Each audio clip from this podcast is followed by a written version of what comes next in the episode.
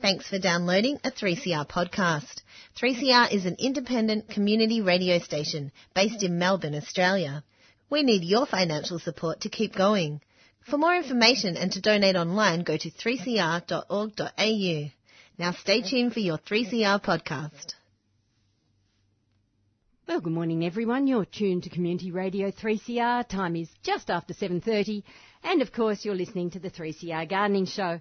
My name's Pam Vardy. First up, of course, we have to say a very good morning to Stephen Ryan from Dicksonia Rare Plants. Morning, Stephen. Good morning, Pam, and good morning to the listeners. I hope they're all lying cosily in bed I listening bet. to us. Because it's dark and cold out Yeah, there. yeah, it's still night time. I mean, what are we doing? But I don't know. We're mad. yeah, so, uh, but definitely it's, uh, it's cooling down. We haven't had a frost at Macedon yet, so I'm still waiting for our first autumnal frost and autumn's nearly over. So Yeah. it's a really weird season, but there's swings and roundabouts with all things. So there's certain plants in the garden at home that need to be knocked down. Uh, I may have to take action if something doesn't happen shortly. Uh, uh, but there are other plants that are flourishing because they haven't been hit by the frost yet. So I'm sitting back and enjoying those really. Fair enough. And you've still got a bit of autumnal colour in the yeah, garden. Yeah, there's there's still a bit of autumnal colour. My, my um, sorb or checkerberry, the Sorbus domestica, which is now called Cormus domestica apparently, um, that I planted in my orchard just because it is sort of vaguely a, a, an edible tree. Not that I've ever done anything with the sorbs. Um, is the most fabulous orange at the moment. It is just beautiful. So, Great. uh, and yeah, there's still a few maples that are in colour and you know other oddments that are, are still in colour. So I reckon we've still got another couple of weeks of autumn colour. I have to say the oaks and a lot of the big trees around Mount Macedon didn't colour well this year uh, and didn't last very long because of the dry season we've had. Mm. So the autumn has been very patchy up there this year. It hasn't been as spectacular as some years. Mm. But yeah, it's still very pretty and, and, and very enjoyable. Mm. Do like autumn. My Japanese maples never coloured up this year. They, Mm. the, the leaves just went brown. Yeah, it doesn't surprise me. Yeah. A lot of lot of trees did that. A lot of my weeping Japanese maples did that at work, which Yep. is very frustrating because you wait all season for them to turn a brilliant colour in the autumn, so that people get this immediate impulse to buy one, um, and they mainly went brown and dropped off. So I didn't sell terribly many weeping maples this autumn. But anyhow, Never be mind. There's always next year. Yeah, of course there is. You just got to look at these things from the bright side. I'm sure. Absolutely. We also have to say a very good morning to Penny Woodward. Hi, Penny. Morning, Pam. Lovely to be here again.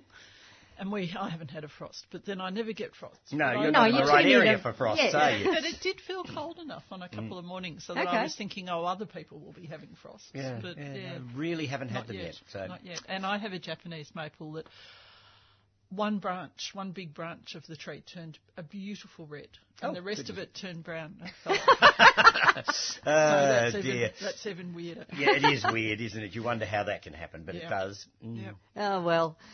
Never mind. Okay, um, I'm going to get started straight into some community announcements. Um, first up, uh, today uh, is the day where uh, people are invited to celebrate World Bee Day. Now, uh, uh, it's all taking place um, with the team from Australian Pollinator Alliance um, Inc. at Alf- Alphington Farmers Market. Um, now, that's, as I said, happening today. And uh, they'll be there down at Alphington um, from 9 o'clock this morning through until 1 o'clock. Now, Alphington Farmers Market is at 2 Wingrove Street in Alphington. And uh, they're going to be, uh, you're going to be able to learn how to make a native bee hotel. Um, the children can have their faces painted with bees, butterflies, and bats. You can find out about beekeeping um, incursions for schools. Discover how to have your own backyard beehive.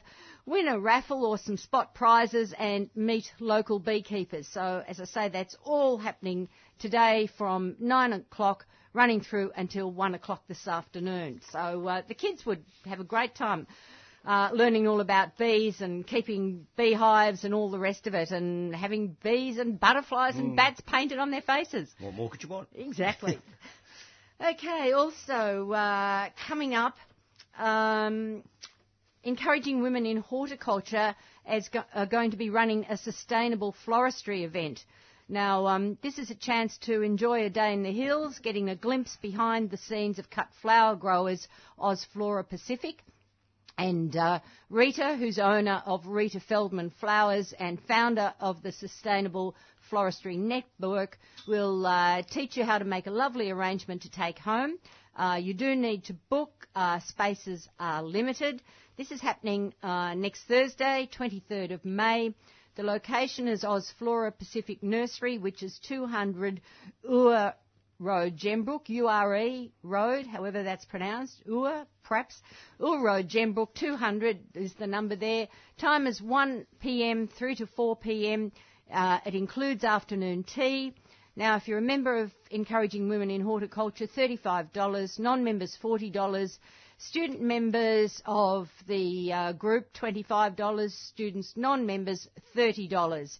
And uh, you can uh, jump online and uh, punch in encouraging women in horticulture, and it should all come up for you there, and uh, you could book there as well.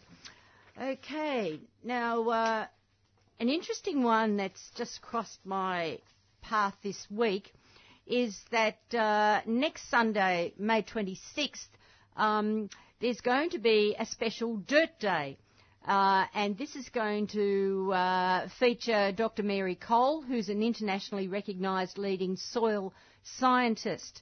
Now, um, Mary is going to be giving um, two talks, and there'll also be talks by Marlene Hoff from 100 Mile Foodie. Uh, there'll be hands-on composting workshops. There'll be planting and kids' activities. There'll be site tours. Um, there'll be organic soil treatment demonstrations and samples. There'll be a community picnic for lunch, so bring BYO food, or you can share some of the seasonal fare. And uh, the whole thing is taking place down at um, somewhere called Downs Estate Community Project. Now, uh, Downs Estate is an old farm property. It's on Old Wells Road in Seaford. It's now owned by Frankston Council, but part of the site has been licensed to the local community group um, to develop as a community site for environmental and community activities. So this is their initial activity that they've organised, as I say, a dirt day next Sunday. Gates will open at 10am, running through until 4pm. Um, so plenty of talks, um, workshops, lots of hands-on activities, and um, cost for that is five dollars entry. Children are free. So um, you, uh, the only address I have, it will be well signposted. It is Old Wells Road, Seaford, and I'm told that it's opposite the motorbike club. So anyone who lives down in Seaford is probably familiar with where the motorbike club is. They'll have heard uh, it. yeah, they will have heard it for sure. So uh, yes, a very interesting day that they've organised for that one. Uh, now, coming up, of course, on the 26th is um, Botanic Gardens Day. Not only in Australia but also in New Zealand, and a lot of botanic gardens are going to be having special um, uh, activities Yeah. taking place within their commu- their botanic gardens. Now, one that I do know of, of course, is our good friends up at Melton Botanic Gardens, and uh, for their um, Botanic Gardens Day.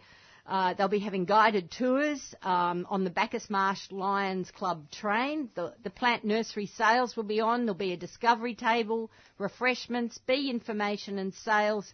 Uh, the Greater Western Community Band will be playing, and there'll be children's art and plant activities with that one. So, as I say, You'll be able to go there and see their new red tree.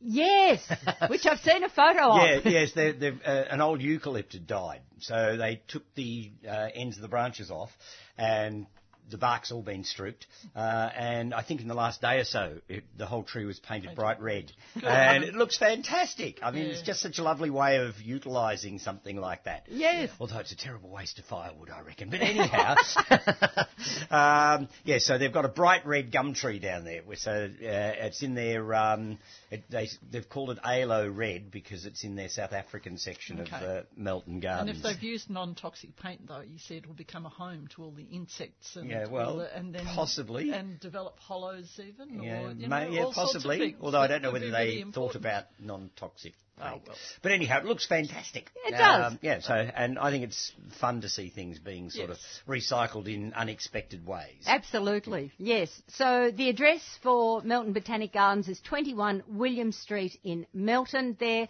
Now the open day, as I said, is happening next Sunday, 10am running through until 3pm in the afternoon. Now, as well as that, on Friday the 31st of May, um, for Reconciliation Week, uh, the Friends of Melton Botanic Gardens are running a guided walking tour. Uh, so this will be uh, starting at 10 a.m., running through until noon, uh, with morning tea included. Um, you meet at the Depot and Plant Nursery at 21 Williams Street in Melton there. Uh, you do need to book, and uh, to book you need to contact John Bentley. His number is 9743 3819. If it's unattended, please leave a message, or you can email friends at fmbg.org.au. So the phone number 9743 3819 or friends at fmbg.org.au. Uh, now, uh, just one more that I should mention. Friends of Burnley Gardens um, uh, have got an illustrated talk coming up with Jeff Crowhurst. Uh, he's going to be talking about the flora of Sichuan uh, province there in uh, China. Uh, and it, it's all about uh, in the footsteps of the great plant hunter Ernest Wilson. So this is Wednesday, the 29th of May, 7 for a 7:30 start, and uh, of course it's taking place down at Burnley campus, 500 Yarra Boulevard in Richmond. There, 7 o'clock for nibbles, 7:30 for the talk in main building room 11. Cost is $10 for members of the Friends group, $20 for non-members. Bookings aren't required. Um, if you have any queries, you can email friends.burnley at gmail.com and parking is available in the boulevard. Okay, well let's uh, let's open up our talkback lines for our listeners. If you'd like to ask a gardening question this morning, we'd love to hear from you. That number is nine four one nine zero one double five. That's nine four one nine zero one double five. Or we do have Liz on the outside line nine four one nine eight three double seven. If you'd like to have a chance to have a chat to Liz. Okay, Stephen, what's happening up in your neck of the woods? Ah, what's happening? Uh, there's well, we've got no events coming up just at this very moment, but we will have some interesting things come out in due course. Actually, just as a little um, aside, uh, next meeting of the Mount Macedon District Horticultural Society, which is always the first Tuesday of the month, uh, and I can't remember what the date is of the first Tuesday of the next month, but anyhow, it's That's the first right. Tuesday. Yep. Um, we're having somebody who's going to come along and talk to us about furniture making, and it's a lady who makes her own furniture out of wood off her own property. Ah. Um, so I think it's going to be quite fascinating. I'm really looking forward to it. So if people want to come along to that, the meeting always starts at 8 o'clock. Visitors are always welcome. Um, you might decide you need to be a member as well while you're there, so that's fine. You can talk to the secretary or the treasurer. Um, and I think it should be a really interesting meeting. So we often throw in something that's a little bit sort of left of centre or right of centre or whatever. Yes. Um, and uh, yes, I'm looking forward to this one. It should be something quite yes, different. Fascinating. I think we often don't think about the sort of the next step from the garden and Yeah. the way, other ways that our gardens can be used. Yeah. So that you know my garden, and I'm sure with yours, supplies most of my firewood. Yeah. Um, and I grow things specifically to be able to supply on a fairly small block of land, but it also supplies frames for things to Yeah. climb up and My bamboo's fantastic for that. uh, indeed. So Truly, that, uh, you know, I think a lot of us grow those things so that Hmm. so that we're able to do it. And I, I just think making furniture from the garden Yeah. is just another step of, of you know. Yeah, I just that. wish I was better with a saw and a hammer and nails. uh, I don't think I'll go quite that far, but you know, it's fascinating to see somebody who's doing it. Exactly. So, yeah. Um, and Pam, would this be That a good time? It's a totally ties in. segue Yes, into- it is. oh, here we go. How something I clever of to me was that? Yes. Thank you. We That's didn't a have pleasure. This plan. Um, I have a very dear friend of many decades who um, died at the end of 2017. She was an amazing basket maker. Uh, lived in Ballarat. Her name is Liz Suter. Um, and uh, her daughter Kate and I and some other friends of hers have been working to collect back some of her baskets from friends and family, um, people have been really generous in lending them back to us. And we actually have a, an exhibition uh, happening um, starting on the 30th of May, which I'll give you the details of at the end. But Liz made her baskets, um, a lot of them from stuff that she grew in her garden. So, so it's recycling. So things, red hot pokers in particular Yes. were, Yeah. were one that she used. She also made all her own paper and, and made the most beautiful cards and all this sort of thing. But I've spent the last three months pulling together a, a catalogue, which has actually turned into a book. Um, I don't know why. Oh, how do these I things happen? myself, yes, into these things, but it's been a, a really important process, I think, for all of us because it's been a way of saying goodbye to Liz. But Sure. I've had the privilege of going through her workbooks and seeing how she used, manipulated these plants and things like hazelwood and rowan and walnut and all things that she grew in her garden that she would use in her baskets. And she travelled a lot overseas and um, she would get ideas from you know African basket makers. And, and there was one in particular that she saw where all the baskets were on legs and that was to so that they could store the produce safely. All right. Um, and so Liz made all these beautiful baskets using fence droppers as the legs. Good and heavens. Um, you know, it was they, they are they are just beautiful. So we we're going to have uh, probably we haven't don't know exactly which ones will actually be in the exhibition, but in the catalogue we've got more than 60 of her baskets Gosh. Um, and sort of um, information about how she made them, you know, from her from her workbooks.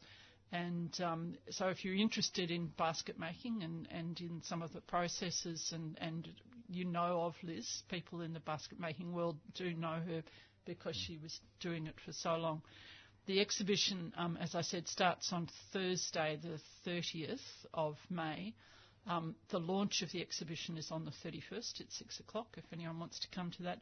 Um, and it goes for three weeks, but it's in it's in the Ballarat Art Gallery, but it's in the Backspace Gallery. So, Okay. so that is only open on Thursday, Friday, Saturday, Sunday, Right. um, and from 12 until 4. Okay. So it's on for three weeks from the 30th, but only on those days, on the Thursday, Friday, Saturday, Sunday.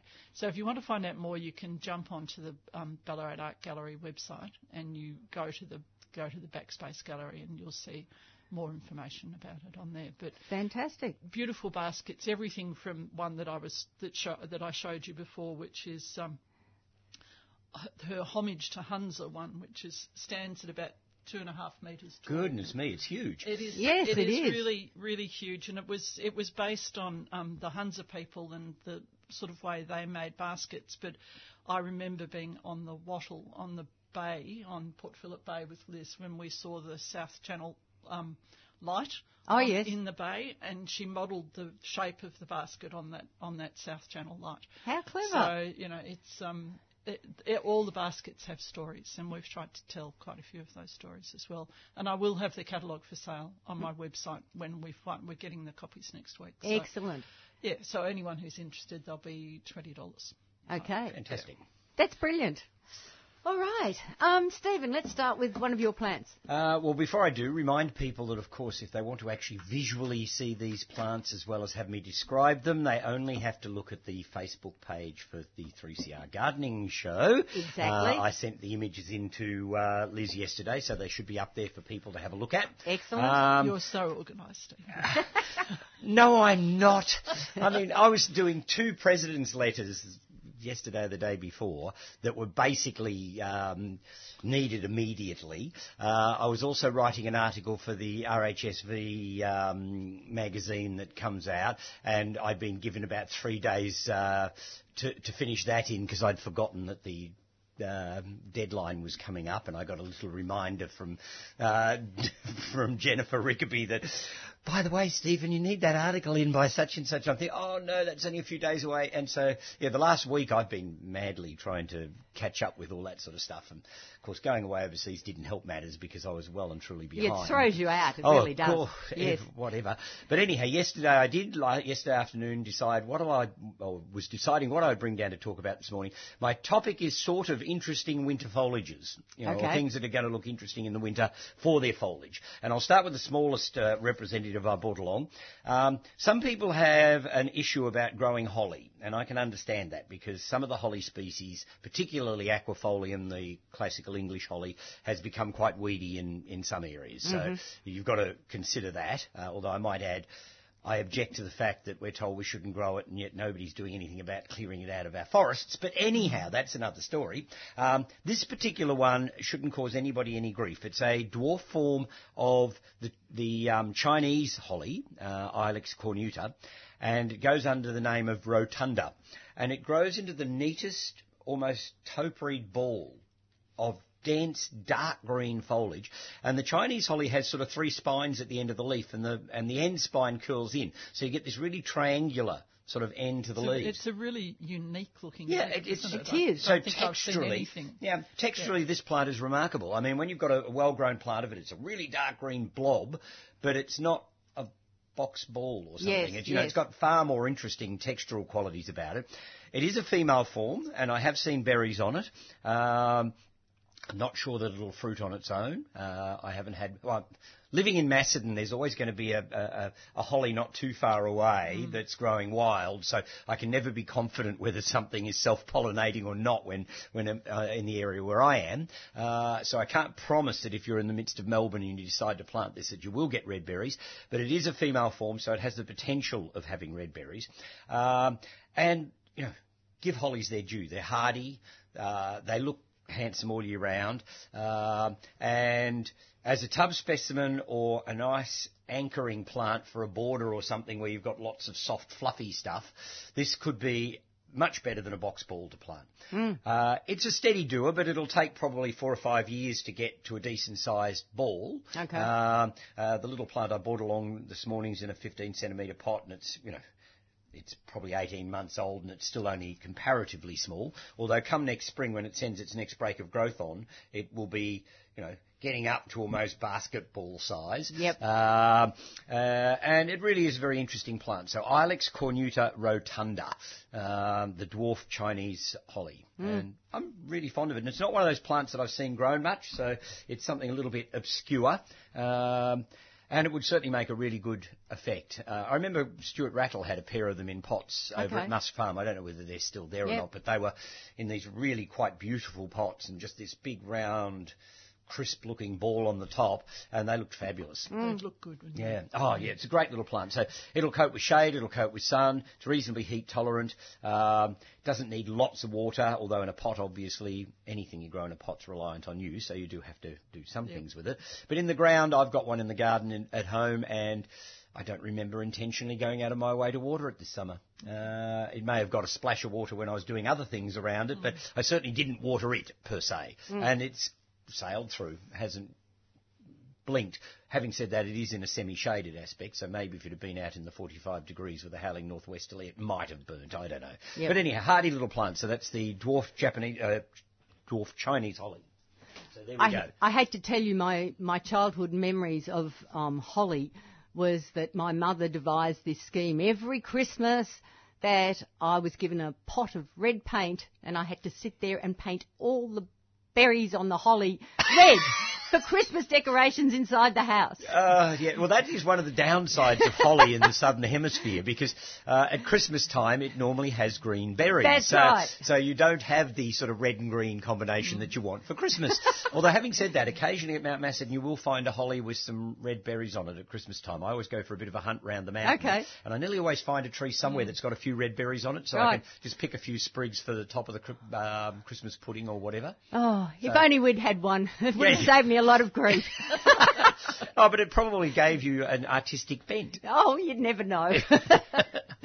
okay, we'll go to our first caller, and we have uh, Jill in East Brighton. Good morning, Jill. Good morning, Pam. Good morning, everybody. Look, I first of all wanted to say how much we missed you over over the Christmas break. Oh, thank you. It's a fantastic, you know, wonderful to have you back. Um, and look, yes, I um, I have an orange and purple bed that was inspired by by you, Stephen, years ago, uh, and um, just for a bit of winter in the bare patch, I planted a whole lot of violas, orange and purple ones. They, they looked fabulous. And then one by one, they've all keeled over. Yeah. And I can't work out why. um, I thought they maybe they have some kind of wilt. Uh, one collapsed. and I thought, oh well, you know, the, the, this was shortly after uh, planting. Um, maybe their root system wasn't enough to, you know, support the the rest of it. So I watered it madly, which didn't help at all. And um, yes, they're they're planted close-ish to one another, and they're just going one by one. Uh, I've stopped watering them completely, Yeah. and then and uh, you know, some of them are still going, but. Is there anything I can do to save the ones that are still left? I don't think so. Uh, I'm wondering whether you've got cockchafers. Eating the roots Ah, out is a possibility. Give them a little tug and see whether they're actually anchored. They may not have much root system under them because that- it, it could be something like cockchafers or one of those nasty Yeah, little grubs. Little, grubs. Yeah, Yep, yep. eating the roots off. And of course, if you want to actually deal with those little beggars, I don't know of anything organic you can do except stand on them when you dig them No, up. no, encourage the magpies. Yeah. Yes, Yes. yeah. But that could be a possibility. Um, it's really hard to diagnose these things over the I phone, know. of course. It's, I'm on I'm on the sand belt, so it's very sandy soil. So Mm. you know, I would have thought perhaps that I needed to water them, but um, yeah. I, but- look, it's a it's a perfect time of year for planting them. So you know, Yeah, you, yeah, you've I- done I- ex- exactly the right thing. You know, environmentally, they should flower right through winter and Mm. they then, should, yeah. and Yes. then start collapsing. You know, as the summer warms up. It's So the heat, yes. So, so do you think that it would be, you know, like a bit too dangerous to replace the ones that have died in the same spot because it's the spot where I've got a bare, you know, I've got I've got a spot. Yeah, so you want to fill that spot again, Yeah, yes, which is, yeah. is I would reasonable. I would never put the same thing. No. I always No, hesitate to do that. No. I thought Um, you might. I thought you'd say that. Yeah, so I, I would Yeah. perhaps look for something else that uh, that you could perhaps try. But when you do pull the violas out, just see if anything I'll- comes up with their roots that might give away what's been going on. Yes, yes, I will. I will. Yes, yes. It's really very. And I've grown them successfully many times in the past. Um, and uh, yeah, so I, just- I guess the the only thing I just this was just a sudden thought that Mm. if you um, if you want to put them back in there would be to um, put them in plastic pots and actually sink the plastic Oh, yeah. pots into the soil okay. so that you're leaving yeah. them. Um, you, Yeah, they're not coming into bit. Mm. contact with the with the rest of the soil if it's a viral problem, and that it might even help with the cockroaches. Well, it could too because if they if they, if they can't Yeah, the little of get in- buggers mightn't find Yeah. their way in. Yeah. That's right. Yeah, so Yeah. that's a possibility oh, that's as well. A, that's a very creative solution. Yes, thank you. Because they are Yeah. cute, Gosh, those they're violas. just I Oh, love they are. violas. Yeah. but They're so cheerful, and it's right on the edge of the bri- you know driveway, and they so those little faces looking up at you. They're just sort of a, a lovely thing through the winter months, and yeah. Mm. Anyway, look, thanks very much for all of that, and please continue the. Okay. Good on you, thanks. Bye. Bye, Jill. Okay, see ya. Bye. Ah, now we've had a caller who wants suggestions for a low-cost way to fill their raised veggie um, beds. Uh, But they, they want the right mix, so they want they want to know, um, you know, compost, whatever. Yeah, you can't get everything in life. um, I mean, I certainly make use of roadside manure sellers, uh, which is not hideously expensive. You can normally buy bags of horse poo and things like that for a couple of bucks on the side of the road. So uh, that would be a good start. Yep. Uh, and would help. Um, some of the councils have available compost and stuff too from green waste that they've composted down. You might like to look in and see what your local council's doing. Um, uh, and it sounds. The other thing I used to do a lot of, I don't do so much now because my trees are doing it on their own, but I used to go out and rake up leaves. At Uh, other people's places. at other people's places. I used to rake up the lawns of about three of the grand mansions on Mount Macedon and bring all the leaves home. I used to have all these old chaff bags and I, I'd bring home van load after van load of leaves. Uh, now my garden's almost doing it on its own now because I've got quite a few big deciduous trees, so they're, they're dropping lots of leaves, which is really good. Uh, but I used to go out and collect them and you could get them out of the side of the roads as well. I mean, if you went down Honour Avenue in Macedon, you could get all of the pin oak leaves and, you know, all that sort of thing. So that's a, another possibility. And thinking a little bit laterally, I mean, if you've got neighbours who are cutting lawns and things and don't want their grass cuttings and stuff, get them to dump them in your in your beds. Yeah, look, I, I the other thing that I do with my beds, and I'm actually raising them at the moment, and rather than bringing soil in from outside, I'm mm. making my own soil. Mm. So all my, I'm turning them into compost heaps. Yeah. So that they become my compost heap, and I can start. You can make little pockets in Yeah. them and start planting some veggies in them, particularly Yeah, whilst big you're plants, filling them, while yeah. while they're while they're actually breaking down. And that's a good idea because Um, then you're not um, using a dedicated compost bin that you then have to move all of the final Right. product back into right. there. So you, you're cutting Yeah. out a step. Yeah. And. I think making them into a compost heap is a fantastic And idea. So it could be a bit of a compromise where you get one bed that you bring in some soil Yeah. um, and get things, the finer things growing in that, like carrots and parsnips. But you know the other ones you use as your compost bins Mm. and you fill them up. The only thing I, I, I would add, and, and I'm a big user of roadside manure, but I only buy it from um, places that I know Yeah. because of this broadleaf herbicide that's being used particularly on horse Ah, properties. really? Yeah. Um, and I've written about it for Organic Gardener. It's been around now for a few years, but there are some people who have been totally devastated by um, the fact that this herbicide, this broadleaf herbicide, has a half-life of more than three years.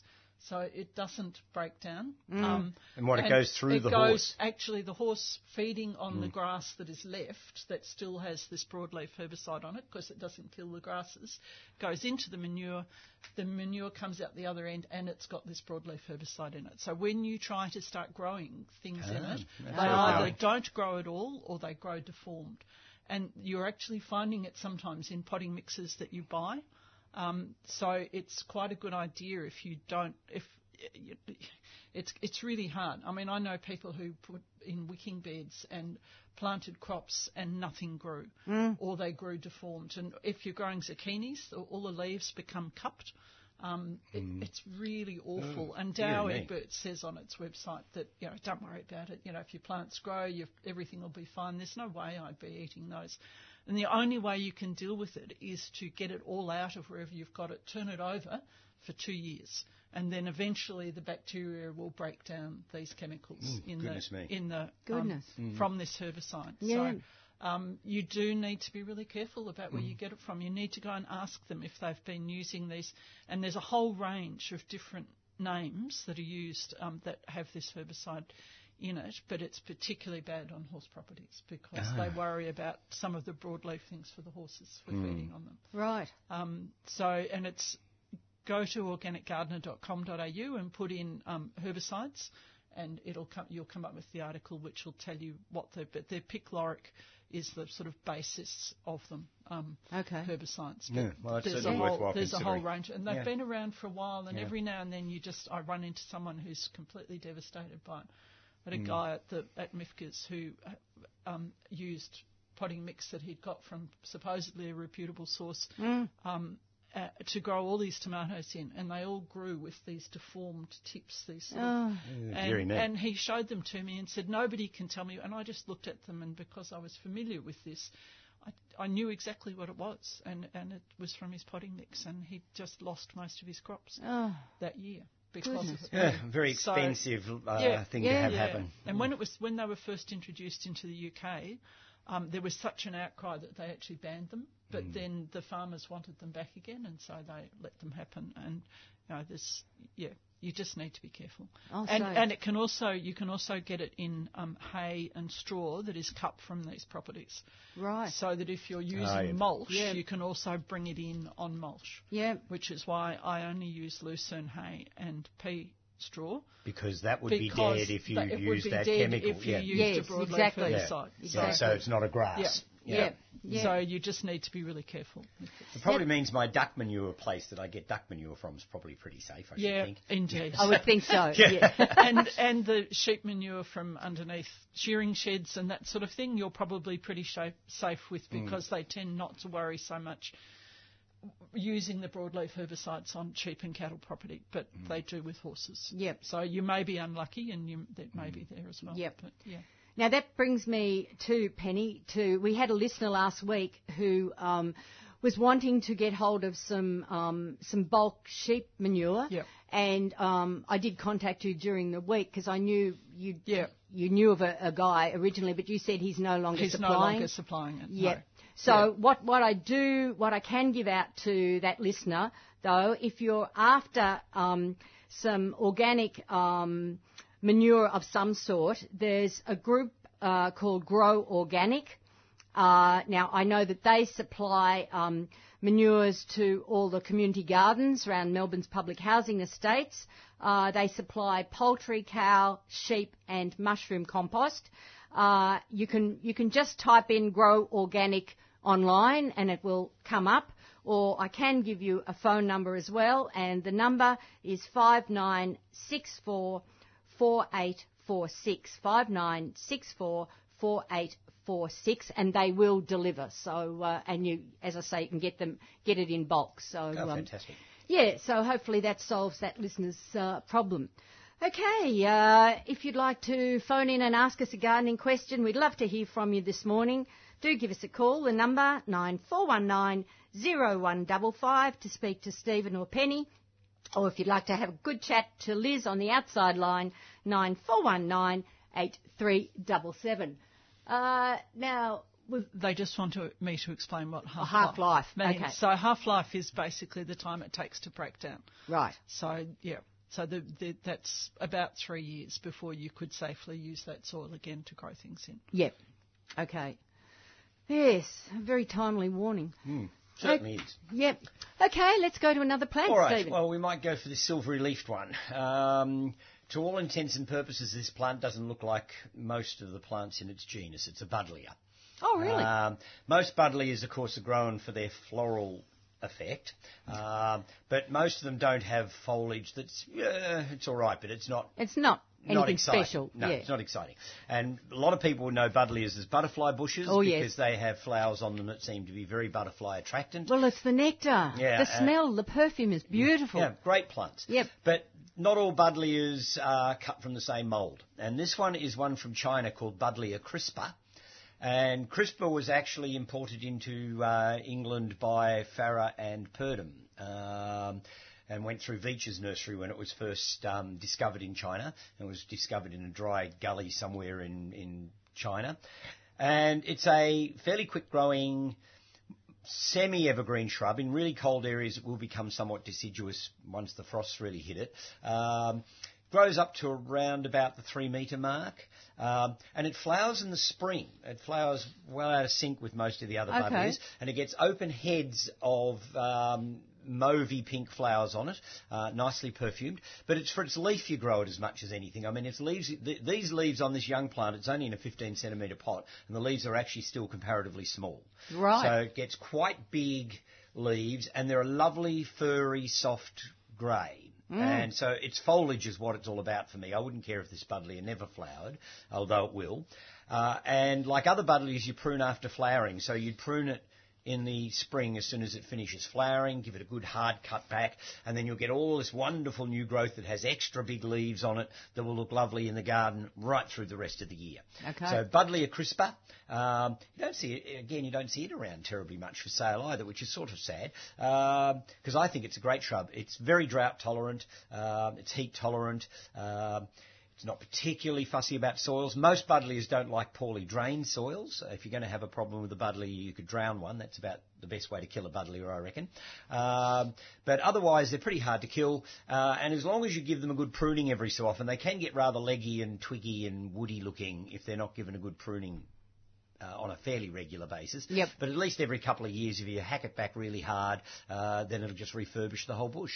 So I think it's a great buddleia, and uh, I still keep growing it. Although I've basically stopped growing most of the buddleia Davidis and things because they they sell seed everywhere. That's what I was going to say. Yeah. Some of them can be really weedy. Yeah, they can. So the you the do Buddleia need to David eyes, as pretty as they can be. Um, I got fed up, uh, particularly the dwarf one. There was a dwarf one being sold called Nanhoensis, which is just a form of Buddleia Davidii.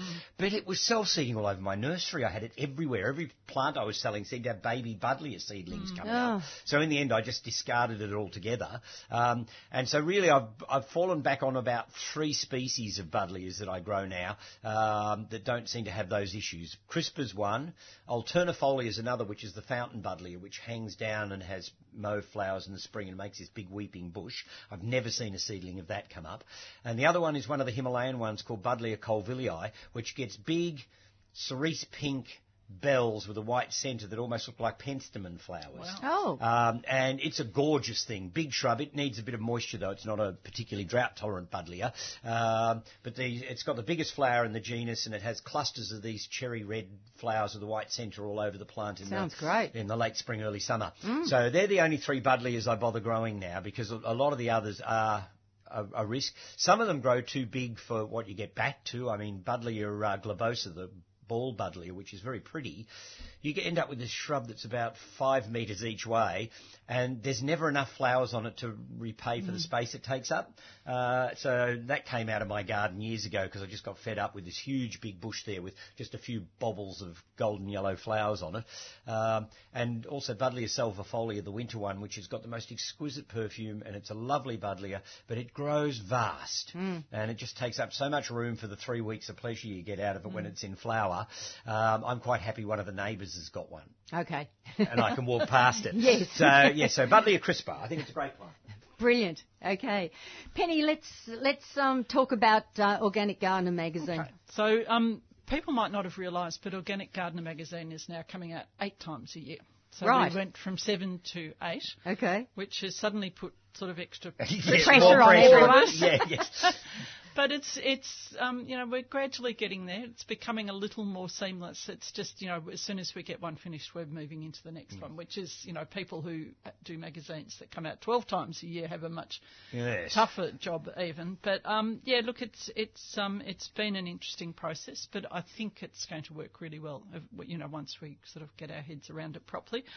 Um, so, and I think this issue is a really lovely one. It's quite a got quite a striking cover with a whole lot of different kales on the front, and Lentil Purbrick, who um, is from now I'm going to forget that, but anyway, she's written a really good article about about kale and about how we need to look at it again and um, not be put off by the some of the flavours, and if you grow them properly and harvest them at the right time and make sure they get cold you know, the frosts in winter, you can have beautiful sweet kale instead of some of the horrible kales. that- Yes, that- yes. I have had experiences Yeah. with kale that you think, why would you do that? Yes, well, they're still packed with some really good stuff. Well, so, yes, yes. True. So um, she's got a really nice recipe in here as part of her article, which is basil and kale pesto, Okay. which looks really nice. So I haven't actually tried it, but it looks really good. Um, I've written about goji berries, Ah, yes. and I had the chance to have a bit of a rant about um, superfoods and oh, good. what a, what a load of rubbish they are. And, um, and I think goji berries are really interesting, but I wouldn't pay the sort of money that they're No, asking for them crazy. because although they do have some important nutrients in them, So do there other foods. other things Exactly. that have exactly the same nutrients. Yeah. Exactly. For a fraction of the price. Yeah, Funnily indeed. enough. So they're relatively easy to grow, um, but and and and they're they're quite flavoursome. But Mm. you need to remember that they're a savoury berry, not a sweet berry. So uh, some people have thought, you know, this is like strawberries and Yeah. blueberries and stuff like that, that they're sweet, but they're not. They're savoury, and Yep. you, you need to treat them that way. So um, quite easy to grow. Um, Helen uh, McCarroll has written about. Um, no, yeah, Helen's written about oranges. Justin's got a thing all about greenhouses because I think one of the things that we are looking at with climate change is um, protecting our parts of our garden. So that may be with greenhouses or shade houses or things that are adaptable and maybe growing some crops inside that in the past you could have got away with growing outside. So um, I think greenhouses may well become, or structures may well become a bigger part of um, of what we're doing. And um, there's a really nice article from um, Rebecca Sullivan and her partner, and I'm just going to have to find his name, uh, who who is uh, Damien Coulthard. Um, and he's a Warndu Mai. Uh, the book that they've produced is called Warndu Mai because um, Damien is a First Nations person. Um, and it's full of really interesting ways of using um, Australian native plants, Mm, um, which is which is really good. Uh, and one of the things I just wanted to say is that I I get to answer some of the letters in the magazine, and one of the things I love about that is quite often I don't know the answer, so I have to go looking for it. Right. And one of them was this guy sent a photo in of his corn cobs where um, instead of the corn cobs forming down the bottom on his plant, they formed where the male plant male flowers were. Oh, that is odd. And I knew nothing about this, but I discovered, and I might just read this. May Yeah, sure. May I read this rather than um, the the. Fortunately, there's an explanation for the strange cobs. These are known as tassel ears and are the common name for a corn tassel, the male flower that develops a limited number of kernels. A corn plant is monoecious, which means that both the female and male flowers are found on one plant. The tassel is the male flower, and the female flower is the ear shoot, which is the part that develops the corn cob. the thing that I hadn't realised is that early on in development, both the male and female flowers start as a single flower that contains both the male and female reproductive parts. During normal flower development, the female flower component aborts in the tassel, leaving just a male flower, and the male flower component aborts in the ear shoot, leaving just a female flower. But sometimes environmental triggers result in male flowers keeping their female parts, and this means tassel ears also grow kernels. So So it's an environmental it's thing. an environmental thing. So it, you know, these effects of the environment and our changing environment. One Mm. of them may well be that you start growing corn cobs on the top of your corn plants. Good Um, heavens. and I, I just, I just think that it's. I think it's really interesting. I think it's sad that we're experiencing these things, but I suspect that these these tassel ears have been happening for a while. But the thing is, they have no cover over them at all. So mostly they disappear to birds. Yes, So they don't would. have the outer the outer covering. Yep. So if you, if you are if they are developing and you want to be able to eat them, they're absolutely fine to eat. You would need to cover them in some way to stop the birds from eating them before they ripen. So Goodness There you go. So there's all sorts of you know. It's I love gardening. I learn new things all the time. That's And, the uh, fun of it. and I hope that you know people who get the magazine learn new things too. Oh, and Karen wrote has written about um, vegan fertilisers. Oh, okay. So we figured it was time to let people know what they could use if they're vegan. And one of the things you can't use is mushroom compost because it has manures in it. Hmm.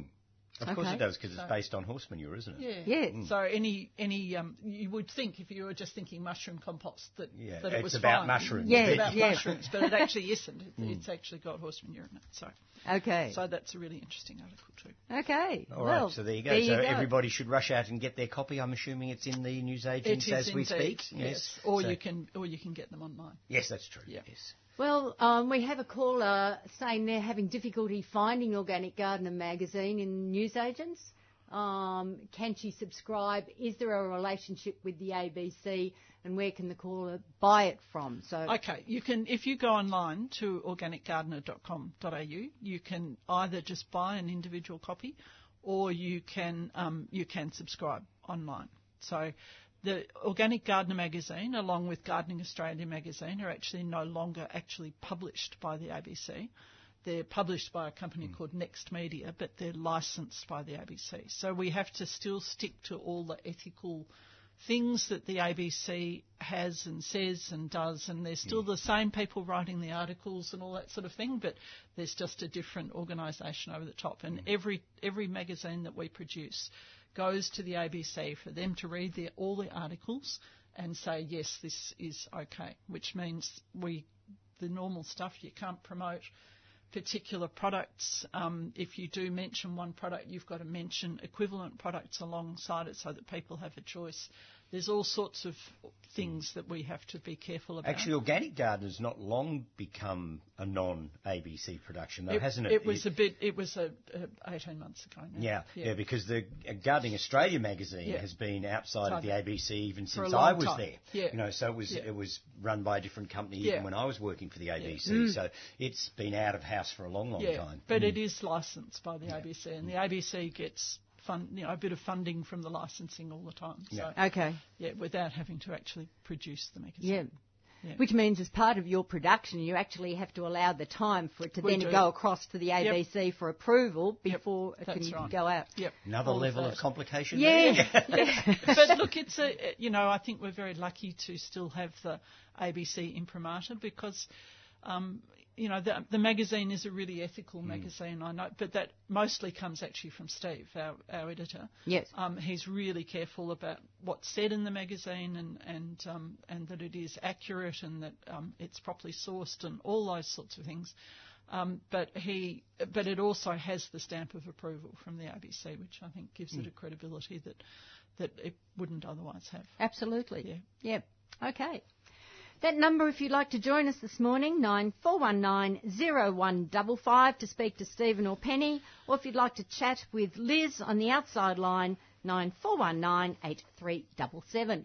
Okay, next plant, Stephen. All right. Well, this plant is something that I don't know why it's not used more. It's a fantastic large shrub, and it's a plant called Cyrilla, spelt with a C, so C Y R I L L A, Cyrilla. As far as I know, there's only one species in the genus, um, and it has a really interesting distribution because you find it in all of the Americas. You'll find it in northern South America, you'll find it in Central America, and you'll uh, and I think in some of the islands off the coast as well, and also in southern North America. Um, and Cyrilla racemosiflora is it's a sort of a semi-evergreen shrub, so it never. Be, uh, in some parts of its range, it is actually deciduous, but the form we're growing here seems to be semi-evergreen, and I'm not quite sure where its particular origin is of this particular form. Um, but when the cool weather sets in in the autumn, early winter, about half or more of the leaves will go wonderful shades of red. They hang on the plant for months and then drop off. Um, it will grow to uh, four to five metres, so it's a large shrub. Uh, it's never dense and bushy. So if you're doing nefarious things, you don't plant one of these to hide you from the neighbours. Okay. Because they'll be able to look straight at you. Uh, I quite like plants with an open, airy habit, personally. Uh, most people seem to want everything bushy. I'm not quite sure why, but that seems to be a thing. Um, and so if I say, oh, you should plant a Cyrilla, they'll go, oh, but I can see through it. Um, but that's sort of part of its charm. Um, it flowers in midsummer, which I find particularly useful as a large shrub. It has tiny white flowers that hang down in little racemes that form at the base of the current season's growth. And they're tiny white flowers and they look really pretty. And then when the flowers die, uh, they turn into little coppery bangly things, which I actually think are very pleasant. terrific. Yeah, Yeah. and so not many plants you can say, oh, I planted it for its dead flowers. so with Cyrilla, you could in fact say, well, I really like the dead flowers. Um, it seems to be fairly drought tolerant. Um, it seems to cope with the heat reasonably well. Uh, so it's not one of these, you know, sort of delicate rhododendron-like shrubs that you know some people think is all I grow at Mount Macedon. Um, uh, it should be growable around most of suburban Melbourne. I don't see any reason why you couldn't grow a Cyrilla. It obviously does better where the soil's better, but most plants do anyway. But I don't think it's particularly fussy about soil. It doesn't seem to have a predisposition for an acid soil or an alkaline soil or anything, so that doesn't seem to worry it particularly. Um, and I just think it's a really, really good plant. And um, but it won't do all the things that some people want. It won't grow bushy, um, but that shows off its flowers too. That's the other thing I meant to say. Anything that has sort of droopy flower spikes or flowers, if they grow too bushy, all the flowers hide in amongst the leaves and you don't see them. Whereas with Cyrilla, because it has a nice open, airy sort of uh, form, you actually see all the flowers. So I think it's you know it works rather well. So Cyrilla racemosiflora. Um, in some parts of its range, it's called ironwood. Um, it's also known as leatherwood in some parts of its range, which is very confusing for us That Australians because we have our own leatherwood that's not at all related. So I stick with the botanicals. Cyrilla's not that hard to say um, or spell. Um, so uh, I think it's just that one of those really quirky, interesting plants that we should be seeing more in people's gardens, and yet you rarely do. Um, I every just- time I see one, I get excited. I just find your definition of a bush as being four to five metres quite interesting. So, what do you call? How tall does something have to be? It's To not be about height. It's not about height. It's about form, from my perspective, because Cyrilla is multi-stemmed and Yeah. bushy. It's not tree-like, uh, so it doesn't produce one or two major trunks and then a canopy. Um, and I still think four metres is not a, actually all that tall. Um, uh, and there's certainly trees I grow that I, would be below four metres, but Yep. they have a different form. So it's about form for me, not about size. Okay. Okay. Um, because I, you know, you get people who come into the nursery and they say, "I want a tree for my garden," and you say, "How big do you want it to grow?" And they say three meters. And I say, "Well, you don't want a tree, then you want a bush." Um, you know, so Unless it's a small tree. yeah, unless it's a, we're, we're going to get ourselves into so much confusion here any minute, Penny. Um, so um, yeah, for me, a tree doesn't start until you get something at least four metres or so tall anyway, because you've got to be able to walk under it for it to be a tree, in my opinion. Uh, But that wasn't what you just said. yeah, I know it wasn't, but you know, in general, let's talk in general terms here, and, and not try and find think, but too I think you can get lovely small trees Yeah. that are only three metres tall, and you've got the trunk and you've got the Yeah. foliage, and you know. You have, but you can't walk under them as a rule. No. Yeah, so uh, I like a tree for shade, and I think of trees as shade things. Um, and certainly Cyrilla has a very bushy, bushy is the wrong term to use too because it doesn't grow dense. So it's not bushy bushy, but it has a very bush-like form. Uh, so it rarely has a single stem. It normally has multiple trunks that come from ground level. Um, it bushes down low. I mean, you can prune it and shape it. You could probably trunk it up if you wanted to. I mean, there wouldn't be any real reason why you couldn't turn it into a small tree. But its natural form is very bushy. Okay. Um, and I just think it's a remarkable thing. And, and because its coloured leaves aren't really reliant on the sort of things that turn maples and other things into coloured trees, um, it should get the lovely coloured leaves in it immaterial of where you're planting it. Okay. So, yeah, so I think it's something people should have a look at, and as long as they're not trying to hide themselves from the neighbours, it could have some application in their garden. Great. Yeah, there we Okay, go. Oh, we've let's some get calls. to our next lot of calls. And first up, we have Sharon out in Cheltenham. Good morning, Sharon. Oh, good morning, Pam. Uh, look, just a quick question. Um, first year I've got some kiwi fruit. Um, I'm just not sure when to pick them. they're an odd fruit, aren't they? They're hard to sort of get your Yeah. head around a bit. yeah. Well, Penny, you, you Um, look, yeah, I'm not 100% sure either. I would I would go by this, their size and Yeah. how long they've been and on they the, will on the after vine. they will after ripen, so Um, you can yeah, pick them. so and you they- Mm. can pick them and they'll ripen off the, off the vine. Um, and, you know, just experiment with them. Yeah. Really, sorry, I'm not I'm not really. Normally in on- our area, I know people who grow them in our area, they wait for a bit of a, a cold snap, Yeah. and that sort of helps to start the ripening process of the fruit. Um, but really, if they're full size, you could probably pick them. Uh, I don't know whether you've got any uh, birds or possums or anything else around that might get them first. So sometimes it's well, sometimes it's a good idea to get them before the others notice. I know. uh, and bring them in, and they will ripen up inside, and they'll still be nice and sweet. They won't be like some store-bought things that are picked too unripe and never really develop decent flavour. Uh, they should still be flavoursome. Yep. okay. I know Karen Sutherland picks hers while they're still really very firm. Yeah. Yes. Um, and just Yeah. allows them to ripen Ripen up inside. inside. So, Yeah. Yes. Yeah. Just don't make the pavlovas too early. No. Okay. Thanks for that. okay then. Bye. And uh, next up we have uh, Pat in St Kilda. Good morning, Pat. Hello, Good morning. hello. Go ahead, Pat. Um, I've got some tyres which I regrettably picked up off the street during the permaculture time when they used to make things out of tyres, Yep. little ponds and this, that, and the other. Swans. But now uh, it's a bit. I don't know what to do with them. And also, I picked up a blue spruce when it was tossed out in the street. It was an ex-Christmas tree. I took pity on it and dragged it home, and now it's growing. Mm-hmm. And I've got it in the biggest pot I can possibly find, and it's still growing. Yeah. And uh, I don't know what to do with it. I, I, Well- thought maybe I could roll it over and grow it sideways. No, I don't think that's a particularly good idea for the poor blue spruce. I think that might be uh, an indignity it won't cope well with. Um, what I would do with the blue spruce, you can extend its life in a pot by appropriate root pruning. So during winter, if it's been in the pot for some years, during winter, tip it on its side, roll it backwards and forwards a bit till you loosen it, and pull it out of the pot. Then get an old bow saw or something like that, and you cut wedges of roots out, like you were cutting cake back towards the trunk. So the narrow part of the wedge would be towards the trunk, Yep. and it's wider as you come back. And you cut about three wedges out, going back to fairly close to the trunk. Uh, you discard those three wedges. You put the tree back in the pot again, and then you refill with some new potting mix and, and what have you into the gaps. And what that does is it stops it from becoming really, really root bound. And you can keep. I had a, a Norway spruce I used as a Christmas tree for about 20 years, and it ended up dying because it got dry at some point. But it was it wasn't due to my root pruning. But every few years I'd roll it out of the pot and I'd cut a different slice out.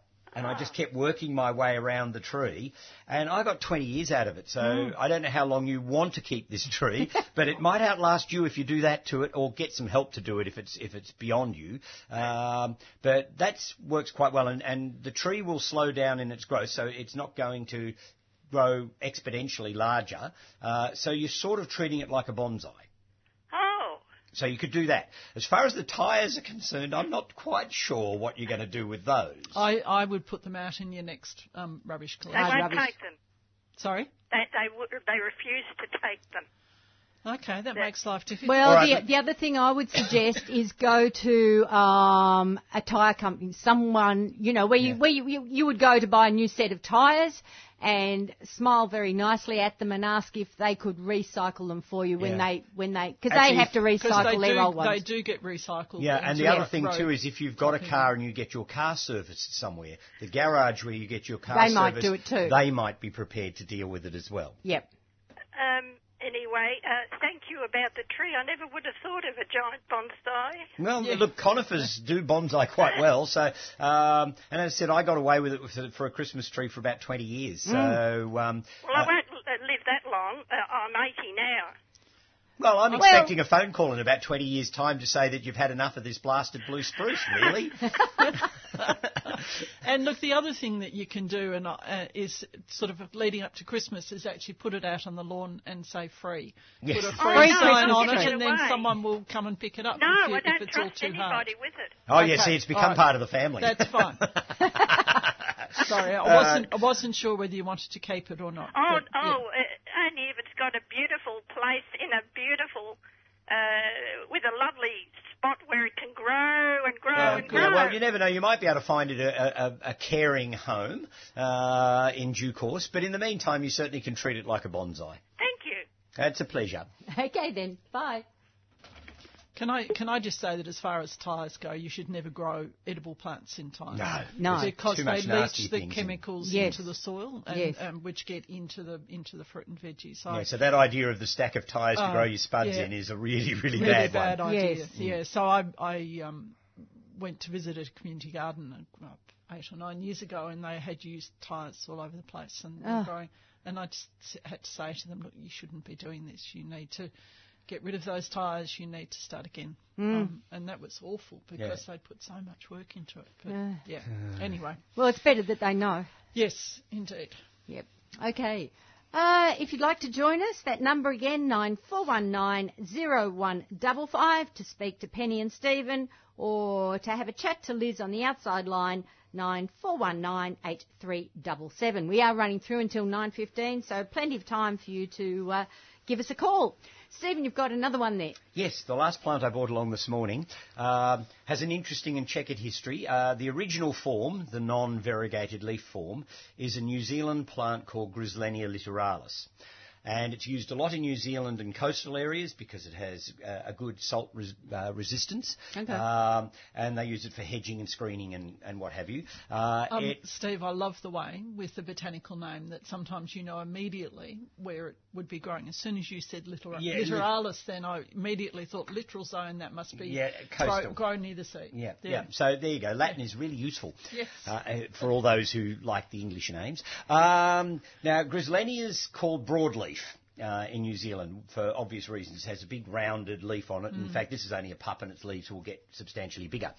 There's quite a lot of variegated selections that have been made of this plant over the years, and this one was made in Ireland, uh, and it's called Bantry Bay, Oh. which sounds exceedingly Irish. It does. Um, uh, the other variegate that I have has a, a, a yellowish white edge around the leaf. Bantry Bay, the mm, well, vast parts of the leaf have uh, have gone to the the creamy white, so it's sort of all marbled and what have you. It's and a pretty variegation. it's a I really good, strong I variegation. don't really like variegations, but Yeah. that's quite nice. No, I think it's pretty, and it's great Yeah. for floral work. I Yeah. mean, you pick the branches of it and use it in, in floral work. It's fantastic. It lasts and lasts and Mm. lasts in water.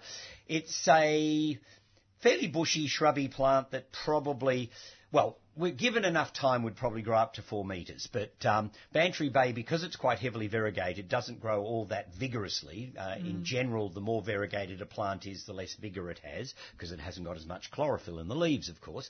Um, and Bantry Bay is not completely stable either, so you will get the odd shoot Ah. that comes up that's green, so you need to keep an eye on it. I don't have any issue with a shrub that's not completely stable. My issue's with huge trees that are not stable, Mm-hmm. because if you've got your great big uh, box elder or something that um, has grown up to 40 feet tall and it's got a big green branch right up in the top of it. I'm You too can't do old. much to, yeah, I'm it. too old to clamber up blasted trees and take bits out of them, and it's rather expensive to get the tree surgeons to do it. And the plant looks leprous. Yes. You know, it's Yep. either got to be variegated or it's Or got to be green. Yes. Yep. But shrubs, because they're at eye level, I can find the, the non-variegated pieces quickly. I can remove them exponentially and without any risk to my health. Um, and so I'm not particularly worried if it's not 100% stable. But certainly if you're going to propagate your own plants, you've got to be careful where you take your cuttings from to make sure you get the, the properly variegated pieces of it. It would make a great tub specimen. It's very shade tolerant. Uh, and it will keep its variegation in the shade. So if Okay, you're looking for well, something to, to lighten up a dark corner, uh, Bantry Bay could be very good for that. Not particularly uh, water hungry, uh, so it's reasonably drought tolerant. Uh, it's probably not happy when it gets to 45 and a howling northwesterly. Uh, it will cook on the top if it gets really hot and it's out in the full sun. But otherwise, it's a very hardy shrub. And as I said, there's several different selections of uh, Griselinia littoralis out there. Uh, this is probably the most spectacular in its variegated form. There's some really nice appley green selections of it that are quite good that they're flogging around now as a, a screening or hedging plant, Okay. uh, which could be quite lovely. But yeah, I like this one. Uh, you don't see it grown. It's probably because it's taken me sort of two years to get this one ready for sale, um, and nurseries are getting more and more into the if we can get it out in six to 12 months into the marketplace, well, then you can make quick money out of it. But if it's going to take two years, then a lot of nurseries stop doing it. And in fact, it's getting to the point where some things that take several years to get a really good plant out of, you just can't buy anymore. Yes. You know, it's just people just won't do it, um, and the public won't pay the price either, which is sort of one of those things that catches you from both directions. If they see a plant that looks very similar to another plant, um, and yet there's a a serious price difference between the two, and they don't understand the differences in, in cultural requirements and time involved, they'll always buy the cheap one. So, you know, I think people need to start looking at the value of plants in a different way in some ways. Uh, but anyhow, I like Griselinia. Um, there's, I think, two species in New Zealand, Littoralis and Lucida. Um, there's about another three or four species that come from Chile, so it's one of those sort of Gondwana connection type plants. Um, and um, none of them have flowers of any particular merit. Some of them have interesting flowers, is about all you could say about them, but the flowers aren't what it's about. And I guess for me, the only other really odd thing about Griselinia is that its leaf buds aren't in the axil of the leaf. They're halfway up the internode.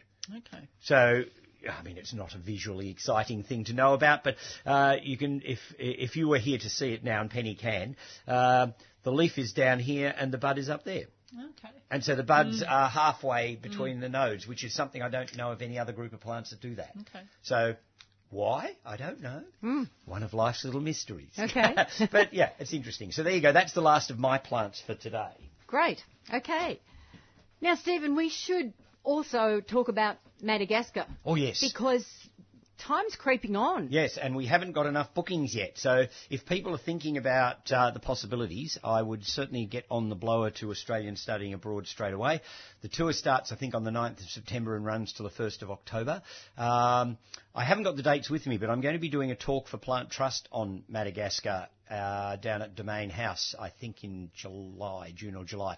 Uh, next time I come in, I'll make sure I've got the date. So if people want to come along and see some visuals of what Madagascar is all about, and certainly those who can't afford or aren't up for a third world trip might like to come and sort of armchair enjoy Madagascar. So I'm perfectly happy for people to come and do that.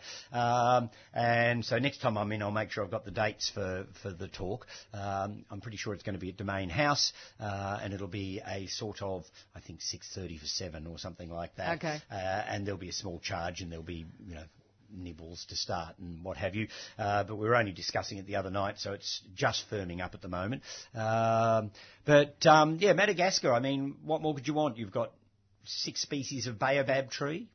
Um, and we include uh, a visit to the to the Baobab um, Avenue on the west coast, which is a World Heritage Site. Uh, and we try and make sure we're there when the sun's going down or the sun's coming up, so that you can get those fantastic shots of all the trunks with the light shining on them. Um, And they're often fondly um, known as upside down trees. well, they sort of look that way. They yeah. look that way, yeah, don't they? Yeah, particularly if you see them uh, in their dormant period when they've got no foliage on them, because Yes. you've got this funny sort of crown of root-like branches sitting on the top of this great big tall trunk, uh, and they are unique. They're Oh, really totally unique. So you know, uh, to, and we we can guarantee you sightings of at least three of the f- six species of baobabs that grow in Madagascar. One or two of them are quite isolated in areas that are too hard to get into, but three of them actually grow quite close to each other uh, conveniently. Uh, so we can show you Grandidieri, which is the main species that uh, is the um, Baobab Avenue, and we can also show you Adansonia za and Adansonia rubrostipa. Uh, so there's three of the six species that you can see. And of course, it's not about gardens, the trip, trip to Madagascar. It's about the environment and going out into the wild and seeing things in their natural habitat. And it's also about animals, not just about plants. Um, so although we'll see spiny forest and baobabs and all sorts of different floral types, we'll also be seeing lots of animals. I adore lemurs, not only because they're cute and furry, uh, which is Some of them are so comical. yeah, and some of them are very, very funny. Uh, but because they're primates, they're also very inquisitive. And they come down to find you sometimes. Yes. So I can feel quite confident uh, to guarantee lots of lemur sightings. Whereas if you've got overseas visitors here and you're rushing around looking for a koala or a kangaroo uh, to show your French visitors or whatever, um, you're sometimes very lucky to find them. You know, see them every day, Yep. except when you want them. Exactly. Um, but the lemurs are really good that way. And of course, chameleons are fantastic Oh, because all you've got to do is get your eye in because they just sit there. So once you've found one, you've got ample time to take a picture because it just sits there, uh, and its eyes all sort of rotate. But apart from that, it, it'll just sit there, sort of wobbling. Um, and I know last time I was there, we saw the smallest um, uh, chameleons, which are tiny little things in a genus called Brookesia, uh, right up to the big ones, which are sort of, you know, in the old measurement, at least a couple of feet long, uh, in the wonderful shades of green and, and brown and things that they turn. Um, and you'll see all sorts of other creatures of all sorts. And you visit villages and you see how they live. Um, I mean, some of the villages we go into where they've got specific um, uh, trades that they tend to do, like hammering out um, garden tools out of waste metal and things. It's like going back into the times of Dickens. Yes. You know, they've got these these furnaces going and little boys on the end of huge big bellows making the things work and guys in a pair of shorts and nothing else belting these things and sparks going everywhere and it is the most remarkable thing to see. I mean, works health and safety doesn't seem to have any impact on Madagascar whatsoever. Um, but you know, to be able to see how people live uh, is really fascinating, and the and the people of Madagascar are a unique group of people. So it's all about immersing yourself in the country. So if you're interested, please go into, you can either go through my Dicksonia Rare Plants website or you can go through the website of Australians Studying Abroad um, and have a look at the um, proposed itinerary uh, and they've got the costs and everything in there. And I have to say, although ASA give it a very high rating as far as the fitness you require, it's not quite so much about how fit you are, it's about how resilient you are. Uh, as far as I'm concerned. If you can cope with hot, dry weather and hot, steamy weather, and if you can sit in a four-wheel drive going through potholes bigger than the vehicle for hour on end to get to the next place, um, so it can be a bit white knuckly, but it's it's perfectly fine. Um, if you can do those things, um, I wouldn't be worried about being overly fit. I mean, you've got to be able to walk up a series of stairs and all that sort of stuff, uh, and you need to be able to walk out into the forest. But we're not mountain climbing. No. Um, and we also cater to different levels of fitness on the tour because you've got me. That might be a mixed blessing. Uh, you've got our local national guide that goes with us the whole trip. And every time we go into a national park, you employ the young guides there, uh, which is what you have to do. It's, it's mandatory to have the local guides working for you as well. So if we've got a group that aren't overly fit, well, they do the little walk. If we've got somebody who's much fitter, they do the middle walk. And if we've got somebody who's, you know, along uh, trekking up in the mountains all the time, well, they can do the, the biggest walk. Uh, and you're still guaranteed lots of sightings and all that sort of stuff. So don't be frightened off. Uh, as long as you're resilient and you can cope with a little bit of discomfort occasionally, um, maybe you should think about doing it. And I have to say, I'm really worried about Madagascar at the moment because the the clearing and degradation of their environment is going ahead apace, and it's really, really scary. And I think the more people who visit the country as a tourist, the more they realise the value in the tourist dollar, which means that they've got to value their natural mm. environment as well. So I see it as a, as a good thing that we go in as tourists. Absolutely. Um, it encourages them to then appreciate their animals and their mm. plants and things more mm. because they know somebody else does and.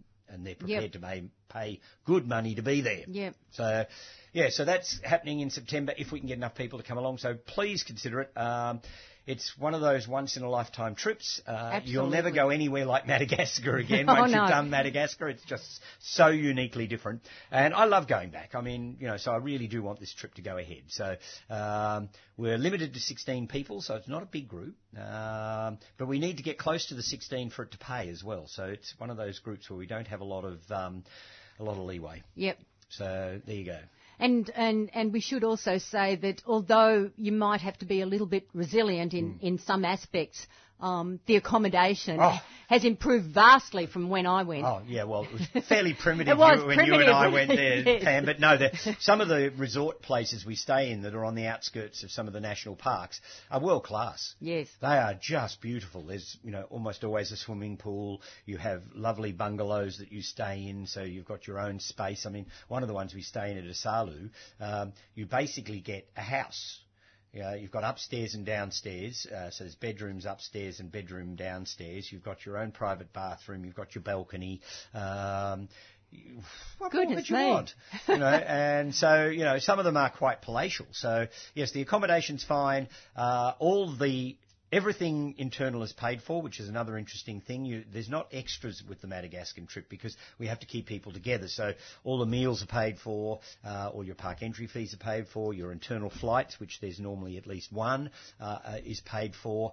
Um, so the only money you need to take with you once you get there is money for alcohol and souvenirs. Really, there's really nothing else you need to take money for. So once you've up, uh, put out the money to start with, there's not going to be a lot of extras.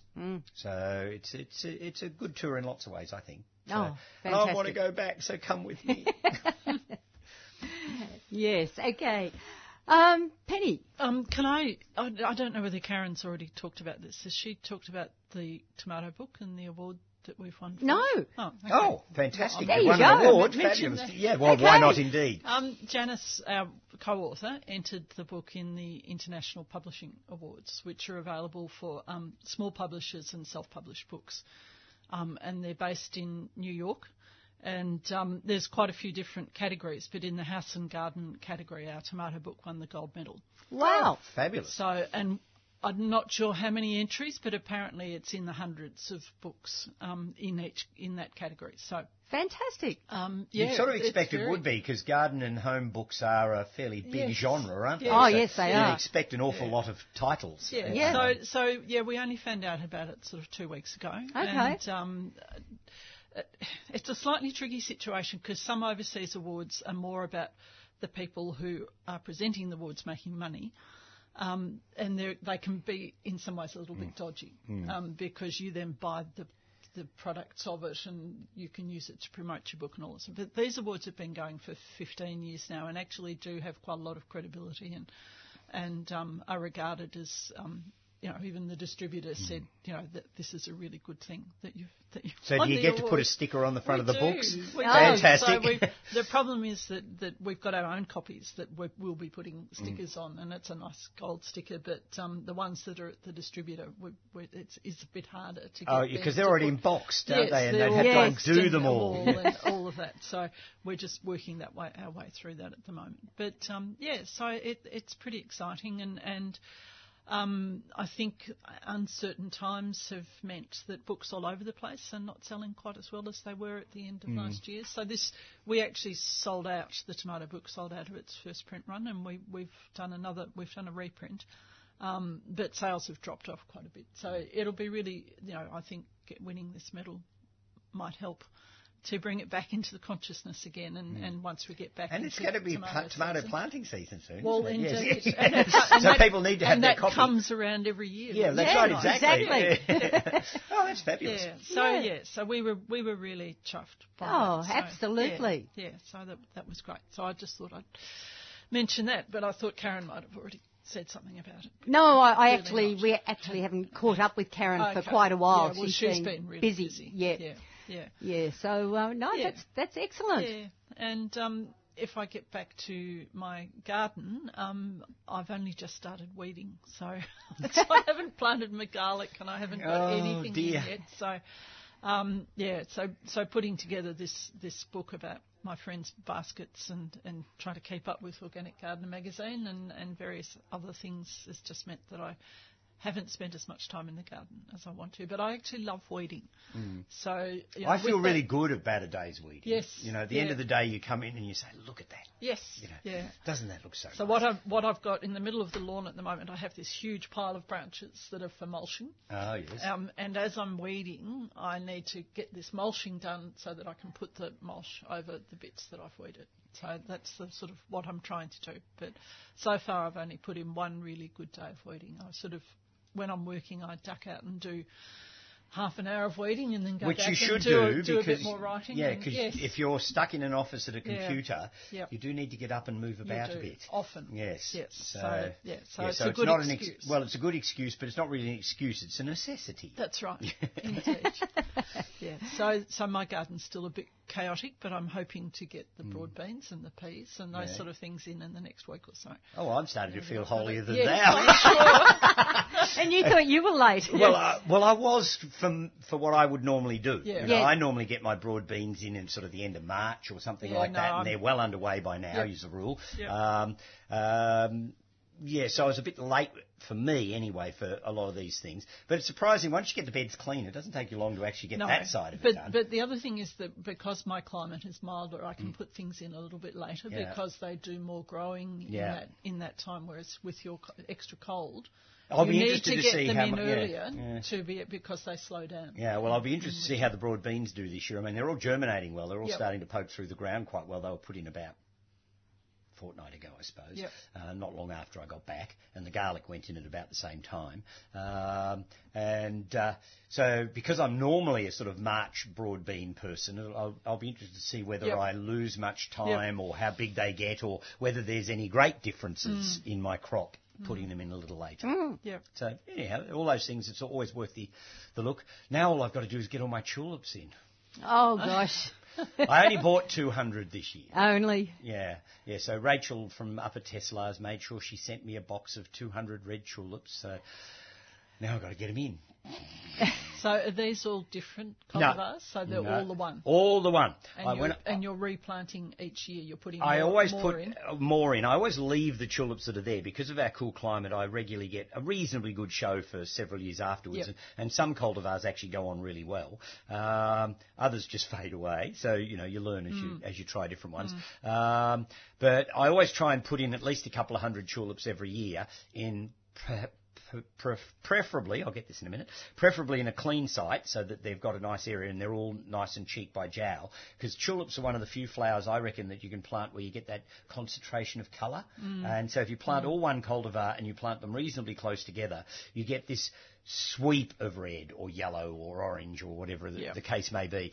Um, I don't think I can think of any other flower that gives quite the same sort of concentration. So I like to use tulips that way. I'm not a confetti tulip person. Um, they- They don't work for me if you've got them all over the Yep. place and they're Yep. different colours and need them different in heights. dense. Yeah, need them in dense batches. And there's something about a good dark red tulip that really floats my boat. I really love Okay. them. So what what cultivar? Uh, well, it's one I'm not f- terribly familiar with. Rachel sent it to me, and I haven't really taken that much notice. But she said it's basically the same cultivar or the similar cultivar to the one I've been growing for years called Ile de France. Okay. Uh, and it is a really good shade of red. So she said it's sort of the same thing. So I don't quite know what that means. I think with tulips, because they become virused eventually, they have to move on to a new cultivar to sort of uh, keep the same colour range available. Right. But it's it's sort of like Ile de France. Yeah. Um, So, so Stephen, someone who's not in your cold region, they can still plant tulips, Of course can't they they? But they will probably only get one year out Yeah, of them. you've got to look at them as slightly Yeah. expensive annuals. Um, Yeah. And so, yes, you buy your tulips, uh, plant them.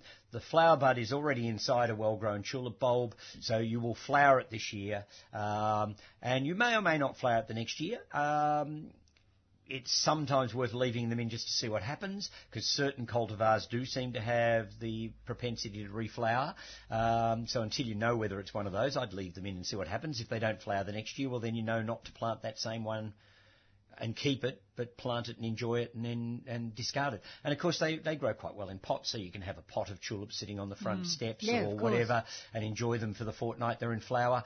Um, what I tend to do with tulips that I've decided don't work for me more than one year, and that's generally the black ones for me. I, and I'm not saying that's in every area, but those sort of Queen of the Night type tulips don't seem to come back for me. So as soon as the flowers are finished, I pull them out and throw them in the compost, and then I can reuse that area for something else. Yep. Um, so I enjoy them, take pictures of them, get all smug about having all these lovely black tulips, and then I just throw them away.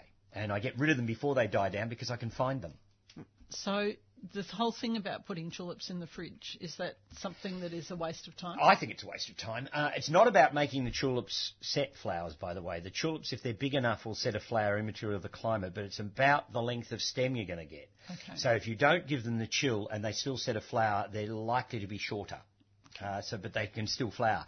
But um, certainly the ones you buy from a shop, there's no point in fr- refrigerating those. They're ready to Ready go. to go. So I would just plant them. Yep. Uh, and in fact, I've always just planted them. So, and I've never had an issue with it. So if they're well-grown tulip bulbs that you've got from a reputable supplier, you've got a flower in there.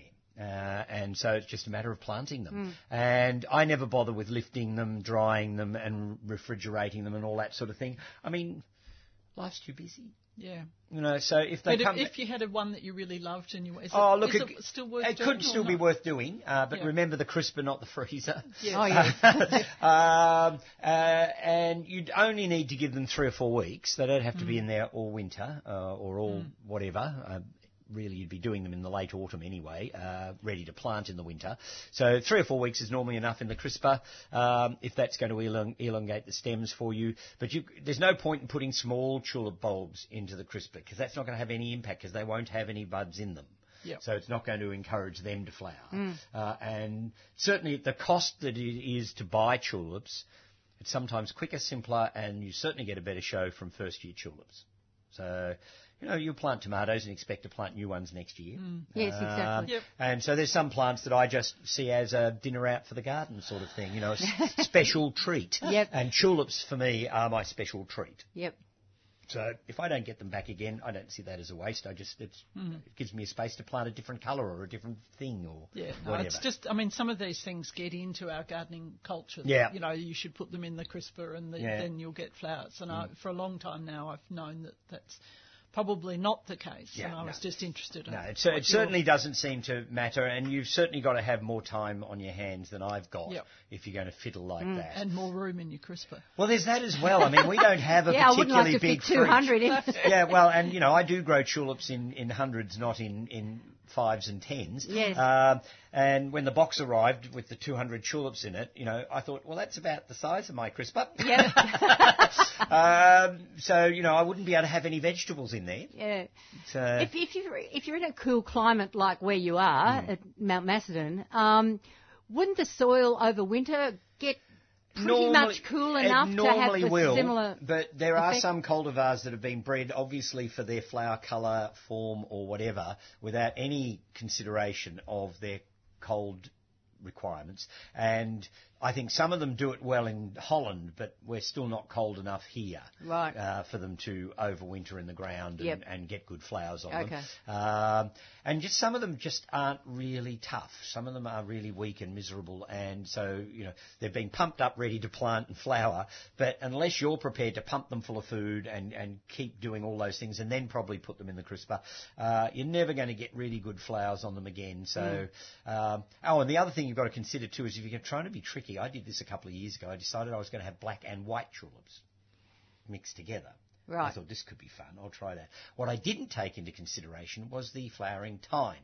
Ah, so it didn't work. It didn't work because the black tulips came out at a different time to the white Oh. tulips. Because I hadn't thought it through and thought, now are they going to synchronise their flowering or is one later than the other? It just Yes. didn't dawn on me. I thought the effect of having black and white tulips in a little cluster in several spots along one of my borders, I thought would be a rather fun thing to do. But it didn't work. Oh. So there you go. It probably makes everybody feel better that I make silly blunders like that as well. So, um, yeah, so if you've made mistakes in your garden, I'm still doing it. So, yeah, so And are you are you still growing them in your asparagus bed? Uh, yes, although I had a little bit of a disaster. Well, not a disaster, but things didn't work quite the way I was expecting them this year because I'd forgotten that where my asparagus is is also where the miner's lettuce tends to re-self-seed itself everywhere, uh, which is fine with the asparagus and the miner's lettuce, but the miner's lettuce grows during the winter, so therefore it tends to swamp the tulips. Right. And so unless I'm prepared to cull all the miner's lettuce out, um, it's not working as well as I'd hoped. Yeah, okay. Um, and I don't want to lose my miner's lettuce. Actually, I find it a It's a really great useful, winter plant, really good winter green. Hmm. Um, so I'm really happy to have it. Uh, but I might have to consider the asparagus bed as asparagus and miner's lettuce, not asparagus and tulips. Yep. Um, so I mean, the idea was good, but yeah. Oh, look, it, it sounded like a great idea at the time, but I'd just forgotten about the miner's lettuce. And Yep. of course, it wasn't long after I put the tulips in that the miner's lettuce started to germinate. and you thought, I- oh no. Oh, yes. Now, how's this going to work? So I just let things happen, but the miner's lettuce got far too big and Yep. the tulips sort of disappeared under it. And I don't think they got enough light to pump the bulbs up either. So I think the foliage of the tulips was below the miner's lettuce. So um, I don't think the tulips are going to do anything this year. I've left it in to see what happens, but Yep. um, I'll get a few leaves, but I don't think I'll get many tulip flowers this year in the asparagus bed, unfortunately. But Okay. Hopefully I'll get some asparagus. That'd be nice. Yeah, yeah, yeah. Um, but um, yeah, so uh, yeah, so that didn't work terribly well. The tulips in the rhubarb bed still seem to perform reasonably well because I put some purple tulips in with my rhubarb. Because, but the issue with that is then I've got to I've got to crop some early rhubarb to take enough leaves away to allow for the tulips to do their things. If I don't do that, there's always too much foliage on the rhubarb. Yes. But if I get an early crop of rhubarb out of the bed, that's fine. I don't mind doing that. Uh, and then that gives the tulip space. And, and that looks good because you've got the reddish leaves of the, or reddish Mm. stems of the rhubarb and the rich green leaves and then these beautiful purpley plummy tulips. It's a nice combination. Oh yes. Yeah, so Lovely. yeah, so I'll keep that going if I can, and I'll make sure the miner's lettuce doesn't escape into the rhubarb bed. Yep. Um, it's, I love those self-seeding vegetables, but they are something of a challenge Mm. to manage. Uh, I've got a lot of amaranth that comes up all over the place, and I like using it as a green, um, but it tends to come up in spots you don't necessarily want it, and then you leave it because it's going to be something you can use, um, and then the bed sort of doesn't work as a good vegetable bed. So I still find some of those self-seeding annual vegetables a bit of a, an issue. But anyhow, I get lots of amaranth and lots of miner's lettuce. Oh well. And I pick the amaranth for flowers as well. Yep. Uh, so it looks nice in the house. Um, but yeah, it becomes a bit of a nuisance partway through the season because it comes up through everything. but anyhow. Yes, I've I've seen quite tall ones coming up in your pathways. Oh yes, yeah, yeah. I'll, I'll sometimes get amaranth that'll get up to about two metres. Yes. And of course, no other self-respecting vegetable can cope with that. No. so what can you do? Okay. While we've still got time, Stephen, quickly, um, two weeks ago when you were down here, you went racing off because you were going to visit um, Oh, a couple of yeah. gardens for Plant Trust. Yes, we Tell had- us a bit about it. Yeah, it was great fun. We went to Bendigo. Uh, which I do every second Thursday anyway to do radio up, up there, so it's sort of like second home these days. Um, but I hadn't been in to have a look around the Bendigo Botanic Gardens for quite a long time, and that place has gone ahead leaps and bounds. It is marvellous. It holds two national collections there. It's got the Lavandula collection that it took over from Rosemary Holmes, and it's also got the um, Canna lily. Canna lily collection there of mainly species and Australian cultivars, although there's quite a few others that have been part of the collection, so they stay there. But any new canna that goes in has either got to be a species or an Australian raised canna, because otherwise it's too big a thing to collect. Um, so they've got the two collections, which was one of the main reasons that we included it in the tour. But they've got their new Garden of the Future that they've developed behind the existing Botanic Gardens. Okay. Um, and it was only open 12 months ago, and it's remarkable. It's just truly remarkable. People should go and have a look. It's got these wonderful sweeping lawns with sort of a, uh, a structure at the end that they use for plays and, and, and things, sort of an amphitheatre type amphithe- thi- yes. thing. Uh, and they've got these sort of sweepy things that go through, these paths that go through, that are all cut lawns. And, and it's a really interesting, quirky planting. It's not any particular planting, it's not just natives or it's just not exotics or whatever, it's a mixture of all sorts of things. They've used a lot of structural plants. They've got monkey puzzles in there and all sorts of really quirky sort of plants growing in there. Um, and there's a sort of central walkway that you go down towards the yellow building at the end that's the amphitheatre thing. Um, and they've put in hedges of, unfortunately, Leyland cypress, which I'm not particularly fond of. But anyhow, they've put in these hedges, and they've got these metal boxes at different heights on stands. Some of them are uh, from ground level up. And so you can walk along and you look through the boxes at different heights and levels through this hedge that they're developing. Um, and uh, so you get sort of weird little vignettes of the garden through these boxes. And some of them you can step into. And the outside of the boxes are a grey colour and the inside's bright pink. Uh, Okay. And it's really Sounds quirky. extraordinary. It is. It, it's very, very So worthwhile. who, who's the designer? I meant to ask that and I Okay. forgot. Oh, I don't know who actually designed it, but the, the City Council has thrown a lot of money at it Yep. and and they're very supportive of the Botanic Gardens there, which is always a relief to hear Mm. because there's so many Botanic Gardens, particularly in rural towns and cities, where the local council doesn't give a damn. Yeah. Yeah. Uh, I mean, Camperdown's one of those places where they're struggling to try and Mm. keep their garden going. The Friends Group's really, really um, good, but the council gives them no support. They've got a blasted caravan park in the corner Mm. of the garden that Yes. they want to get rid of, and the council's allowing them to put more units in, and Ah. so it's a nightmare. But anyhow, the Bendigo Botanic Gardens, which is up at White Hills, it's not in the centre of Bendigo. Uh, so if you go there, there's a garden in the centre of Bendigo, but it's not the Botanic Gardens. Um, so you keep going through Bendigo for heading north, and the Botanic Gardens is up on your left-hand side. Uh, it used to be called the White Hill Botanic Gardens, Yes, but they changed right. the name to Bendigo because people don't know where White Hills is unless they live there. Um, and yeah, so the main body of the gardens is really lovely. They've they've done lots of interesting planting there.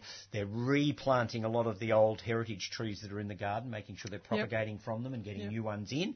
Um, and so we had a lovely early part of the day there, and then the final part of the day was uh, to visit the wildflower garden of Marilyn Strang, who used to have the Goldfields Revegetation Nursery. Okay, Uh, yep. She's now working from home, and she's growing wildflowers as cut flowers, and she's supplying Yep. some of the local florists with them. And I went in there thinking, oh yeah, another native garden, blah blah blah.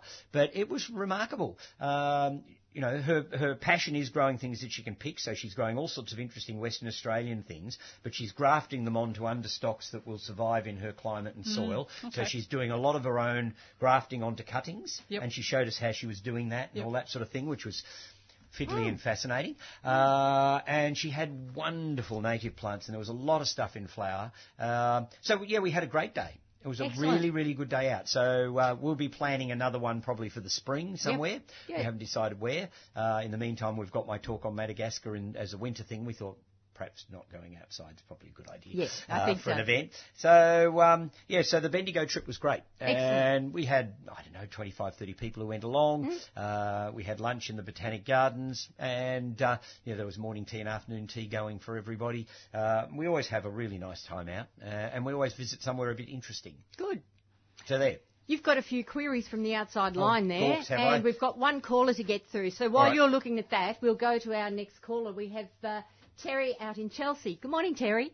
Oh, good morning. How are you this morning? Well, thank you. That's good. I'll be quick. Um, Thank you. I have. I was just listening to Stephen with the amaranthus, and I have that growing. Yeah. And it goes through our vegetable garden and wherever, Yes. Which my husband doesn't really like. But I didn't. Can we eat the leaves of that? can- Oh, yes, yeah, it's like amaranthus spinach. is very. You can just use it like a spinach. What I normally do when I cook it, because it doesn't have an awful lot of flavour of its own, I don't think. No. Um, so I sweat down an onion and a little bit of garlic in a pan with some butter. Oh, uh, okay. And then once that's sweated down, I just stuff all the amaranthus leaves in and keep the heat on low and let it cook down. Oh. And you do need to cook the leaves. You shouldn't eat them fresh No, no, in no. Salads. But Um, ours is the red one, so that's still quite okay. isn't? Oh, yeah, yes. Look, there, there are there are lots of different cultivars Yeah. of amaranth. Some of them are grown specifically for the seeds. Yeah. Some of them Oh, are grown right. specifically for the flowers, and Yeah. some of them are grown specifically for the leaves. So you can Oh, good. sometimes get sweeter ones if you go for the specifically leaf ones. Oh, yes. But really, any amaranth leaf can be Oh, eaten good. as long as Mine you are cook rather it. gorgeous in Yeah. the red, you know, and they've turned lovely autumn colour Yeah. now. Oh, they're a lovely plant visually in the garden. Yes, they're So- beautiful. Yeah. So there you go. Yes. So you can eat the amaranth. Oh, thank you. I'll Okay. try that. Yeah, do. Right. Okay, great. Thank you. Thanks. All right, we better go through these now. Yes. Penny, you're here, so you will be able to tell me. I can't remember what the variety of garlic is that I've got in the garden at home that's doing really well. I know it was Rouge something Um, that I got from that guy, the organic guy that was up at Tesla's a couple of years back. Rouge de something. No, I'm sure it was Rouge. no, not um, Rojo de Castro, one of No, the that- Spanish. No, it was a, it was a French one, Yeah, and and I'm sure it was Rouge something. yeah, not Rouge. I can't can't think of a Rouge, but it'll be it'll be um, John, one of John Presley's. Yeah. Um, and he was growing. Just give me. You keep talking about Yeah, something all right. else. All right, well, there is something else we need to deal Yes. with, but I was convinced it was Rouge something, but I, I may quite have got it wrong. Um, uh, and it was something to do with of the place or something. Uh, Yeah, it's a it's a it's a silver skin, and it and it grows so it doesn't put up scapes. And Mm. no, and, and it has a slight purplish colour to the bowl. to the yeah, and to the cloves. Yeah. All right. Now, uh, Kate from Kingsville has bought, well, she says a corkscrew plant for me. What she's talking about is a corkscrew rush, uh, which has curly leaves. And a lot of the leaves have turned brown. She has got it sitting in water. Um, uh, I'd repot it. It sounds like it's coming out the bottom of the pot. Um, it sounds to me like it needs either pulling apart and, and dividing or repotting into a larger container. And just go through and cut out all the dead leaves. Give it some slow release fertiliser of some sort. Um, they're actually surprisingly greedy plants if they're going to be growing well, and that should be fine. Okay. So that's all she needs to do. And Penny's macking, clicking away on her iPad there to see if she can I find just- out what the blasted garlic is that I've got because it's really been a good garlic and I've really enjoyed it. Yeah. Um, and I always end up with far more than I can use each year. I gave a whole pile away to a friend of mine who bought me in some kimchi and uh, some pickled turnips the other day. Oh, okay. So I gave her a whole pile of uh, of garlic as well because I'm not going to get through all my garlic this year by the looks of things. So, Right. Yeah.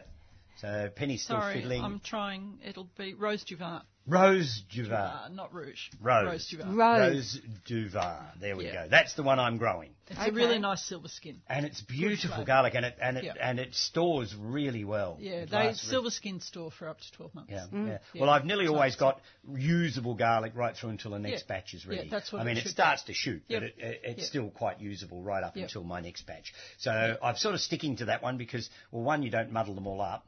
Uh, if you've if you've only got one variety, True. Um, and it does seem to do well in my soil, and it's it's acclimatised Mm. really well, and I get lovely big fat bulbs Good. on it. So Yep. it's turned out to be a good garlic Mm. for me. Yep. So is that one that's readily available, Penny? It's fairly diggers have readily, it? fairly. Re- I don't think Diggers has got it. No. Okay. No, but there are a few people who have it. So um, you just need to do a bit of a search Yep. on the internet. So, So Rose du Var, Ru- yeah. Rose du Var. not Rouge. No, not Rouge. Not Rouge. I knew it had something to do with pink or red, Yeah. though. You know, I kept as soon as you said rouge, I kept thinking rouge de Marmont. And Yeah. Yeah, that's what I was thinking. Yeah. Yes. And I couldn't get to the. Yeah, to yeah. the So there you go. So that's the garlic I've been growing. If you to want to all have a look at it, is up on, it is on my website, Oh, Rose good. Duvar. So if you go to australiangarlic.net.au, Yes. um, you can see which garlic it is that Yeah. Steve's talking about. But Okay. you'll need to just do a bit of a search to Yep. find someone who's Hmm. got it for sale. Yeah. 'cause Does John sell direct to the public or Uh, not? no. No, As a rule, he doesn't. I yeah. don't think he does. Yeah. He goes to markets and that sort of thing. Yeah. But I know there are a couple of other people growing it. So. Hmm. Well, there you go. So that's answered two questions. Good. And it's just about the end of the It is program. It's high time that we finished up. In fact, um, I have to say a big thank you to Liz and to Susie who've been handling all the calls this morning. And uh, of course, a big thank you to Stephen and Penny uh, once again for giving up their time and coming into 3CR. We will, of course, be back again next Sunday morning, 7:30. So until then, bye for now. You've been listening to a 3CR podcast produced in the studios of independent community radio station 3CR in Melbourne, Australia. For more information, go to allthews.3cr.org.au.